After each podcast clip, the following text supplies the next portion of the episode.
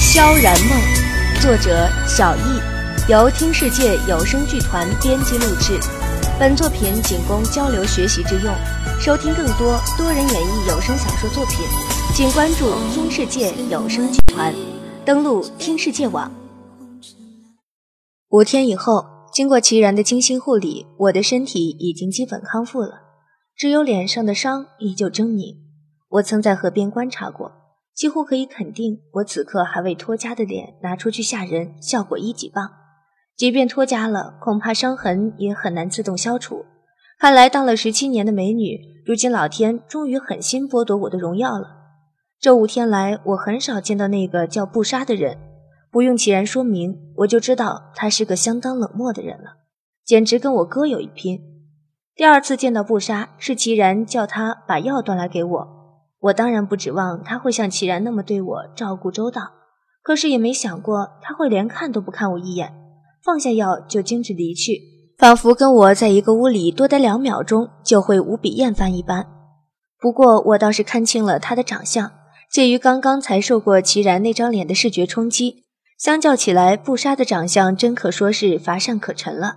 但无论谁，只要真正看过一眼，就绝不可能忘记。他一身黑衣，头发简单的直接绑在身后，有几束散落下来，隐隐遮住他的脸，使我一瞬间不能看得很清楚。你千万别以为他这样的装扮会被误认为女人，不，完全不可能，因为他的全身都透着无尽的冰冷之气，即便在头发和披风的遮掩下，你仍可以感受到他过于刚硬的身形和脸部线条，或者用冰冷来形容他并不合适。对了，是凉薄。凉薄到让人无法感受到他存在的气息。我再次从河边回到破庙时，发现齐然和布莎已经打包好了衣物，显然是要离开了。齐然已经戴上了面具，远远地看着我微笑，而布莎则面无表情地站在一边，手中握着把长刀，看形状很像浪客剑心手上的那把。其实我一开始并不是太喜欢漫画这类东西，只是小雨实在太过于热衷了。小雨这个人呐，全身仿佛会散发无尽光芒般，将身边的人照亮、温暖。跟他相处久了，耳濡目染，竟也慢慢喜欢上了这些东西，慢慢从孤独中走了出来。说来有点奇怪，不知齐然会不会武功，也从没见过他拿过什么兵器。啊，这种时候我竟然还有心思胡乱猜想，不早在为这天怎么死缠烂打上他们做准备吗？我走上前去，望着齐然，问道：“要走了吗？”他点点头，眼中闪过一丝不舍和无奈。这五天，他一直衣不解带地照顾我，我则躺在床上，有事没事的给他讲几个适合古代的笑话。不能不说，相处得非常融洽。短短五天的相处，我已经对他的聪慧和七窍玲珑之心叹为观止。他对身边的一切，尤其是人心，相当敏感。我什么时候渴了？饿了或是伤口痒了，他都会第一时间发现，然后给予最周到的服务。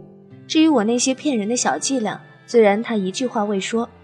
我是打死都不相信他没有察觉破绽的。但是就像我当初说的，他待人即便是个陌生人都太好了，宁可自己承受被人欺骗的痛苦，也不愿勉强别人。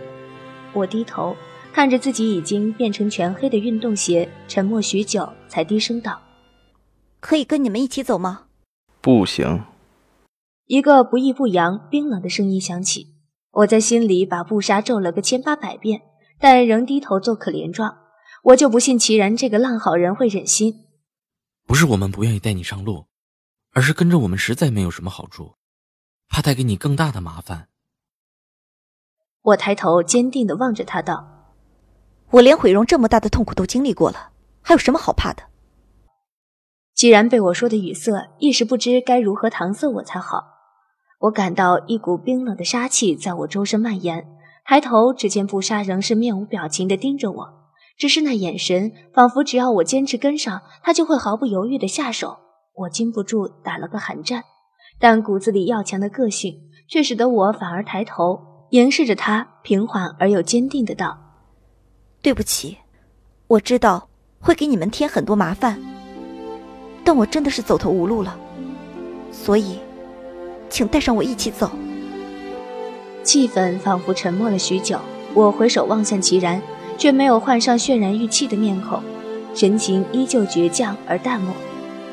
好吧，齐然终于松口了，他有些宠溺地摸了摸我的头，无奈地笑道：“你这个人毛躁得很，把你丢下还真有些不放心。”几天相处下来，真是越来越喜欢齐然了，就像哥哥一样，时时宠着我，保护我。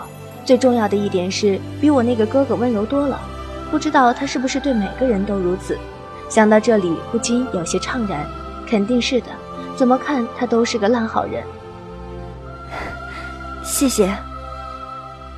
我甜甜一笑，不知道这个表情在这张毁容的脸上会不会过于恐怖。还是齐然最好了。齐，你。布莎皱了皱眉，看向齐然，欲言又止。没事的，齐然笑笑，不是有你在吗？我们还是快点赶路吧。布莎望了已经走前的齐然一眼，冰眸中闪过一丝担忧，随即他面向我，瞬间的那抹担忧转为浓浓的防备。我不管你有什么目的，他的声音字字清冷，透着无边的寒意。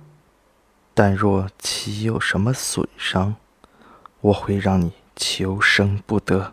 求死不能。我静静的看了他半晌，仿佛从他身上望到了当年哥哥拼死保护我的身影。我淡淡的笑笑，不答话，却忽然转头向前方大声喊道：“齐然！”齐然回过头，不解的望着我：“你和布莎是什么关系啊？主仆吗？”齐然显然是没想到我会问这个问题，待了许久，才露出一个笑容。我敢肯定，这是我第一次看到他展开这种毫无防备、如孩子般纯真的笑容。他的声音清泉般响起，缓缓流动于我们三人之间。他是我的朋友，也是我在这个世界上最重要的亲人。我也向他展露出一个柔和的笑容。齐然果然是齐然，是啊，最重要的亲人。所以无论如何，我都要回去。因为那个世界中有我最重要的亲人在等着我，我转头面向仍然有些失神的布莎，收起所有的算计和假面具，用我平生最诚挚的眼神望着他，做出承诺：我水冰衣仅此发誓，绝不做任何伤害齐然和不杀的事，否则就让我重新活在黑暗中，孤独一生。没有在黑暗中生活过的人，永远不会感受到黑幕带来的孤寂。也不会感谢阳光的可贵，更不会知道从阳光中重入黑暗的无边恐惧。这个誓言在普通人听来可能只是个无关痛痒的后果，但我却肯定不杀能体会其中的分量，因为齐然就是不杀的阳光，就像爸爸是我和哥哥的阳光一样。我承认，有些事我做了隐瞒和欺骗，但却也真的从未存一点点害你们之心。在这个世界上，你们对现在的我来说是唯一的朋友。我只是单纯的不想与朋友分开，仅此而已。我诚恳地看着布莎，对她凌厉的探视丝毫不予回避。许久，我仿佛看她轻叹了口气，又仿佛没有，眼神依旧冰冷如昔。走吧。他眼中浓浓的杀意一闪而逝，随即淡然道：“我的心从未有过的欢呼雀跃。”虽然防备仍然存在，虽然只要我伤害了齐然，他就会毫不犹豫地杀我，可是毕竟，他说走吧，不管是因为他顾及齐然的立场，还是感受到了我们身上相同的波长，总之他能把我当同伴，哪怕只是让我可有可无的跟着，也是相当值得骄傲的。别只是站在那傻笑了，我们还要在天黑前找到住宿的地方呢，快走吧。齐然远远的笑着向我招手，我竟感觉那微笑如对着布纱般清澈，毫无防备，让我首次感到，也许掉入古代也不是全然的坏事。布莎冷冷地走在前面，也许是因为齐然的笑容太过温暖，我竟能感觉到他背对着我的身影不再只有杀气和防备。阳光淡淡的洒落在他们身上、脸上，仿佛跳跃着无数金芒，在我眼前忽闪。年以后。每当回忆起此情，我都忍不住夹着温暖的笑。只是那温暖以后的冰冷，微笑以后的苦涩，当时的我们又怎么会想到呢？